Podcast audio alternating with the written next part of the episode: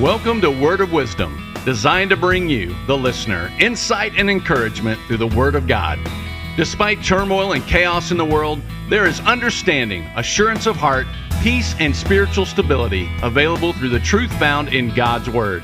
Be blessed as you listen to Word of Wisdom by Dr. Jeannie Fentress of Teaching the Living Christ Ministries.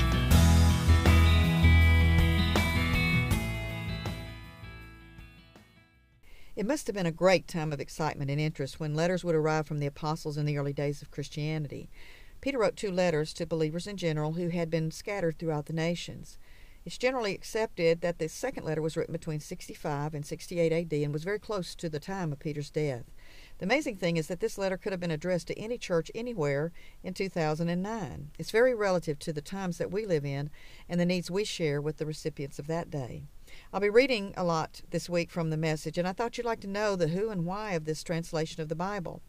Why was the message written? The best answer uh, of that comes from Eugene Peterson himself. He said, While I was teaching a class on Galatians, I began to realize that the adults in my class weren't feeling the vitality and directness that I sensed as I read and studied the New Testament in its original Greek. Writing straight from the original text, I began to attempt to bring into English the rhythms and the idioms of the original language without looking at other English translations. I hope to bring the New Testament to life for two different types of people those who hadn't read the Bible because it seemed too distant and irrelevant, and those who had read the Bible so much that it became old hat. Now, back to Peter's letter to all believers, and that includes you and me. Let's read from the first two verses, remembering that the scriptures were not written in chapters or verses, but they were letters or documents. For our benefit, they were put into chapters and verses and topics for our better understanding and study of the content of each one. In verses 1 and 2, Simon Peter says, I am a servant and apostle of Jesus Christ. I write this to, to you whose experience with God is as life changing as ours, all due to our God's straight dealing and the intervention of our God and Savior Jesus Christ. Grace and peace to you many times over as you deepen in your experience with God and Jesus, our Master. Before we get into the body of this letter, let's examine this greeting and statement of position of the writer and the like understanding of those who would not just read but grasp the substance of the message. Peter is identifying who he is as an authority to even give instruction to the church, and then he identifies those to whom he's writing, to those whose experience with God is as life changing as his because of the great gift of salvation we've all enjoyed, because of the intervention of Jesus our Lord.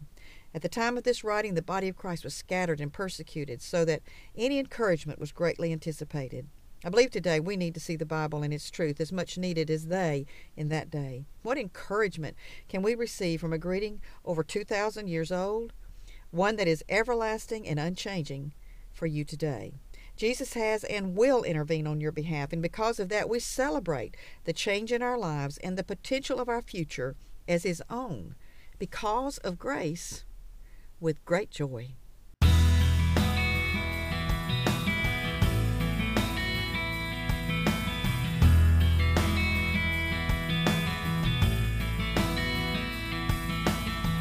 Thank you so much for listening to Word of Wisdom by Dr. Jeannie Fentress of Teaching the Living Christ Ministries. If you have benefited from this message and would like to partner with this ministry, it would be greatly appreciated. All donations are tax deductible. Please visit us online at www.tlcministry.com, which will take you to our Facebook page. Have a blessed day.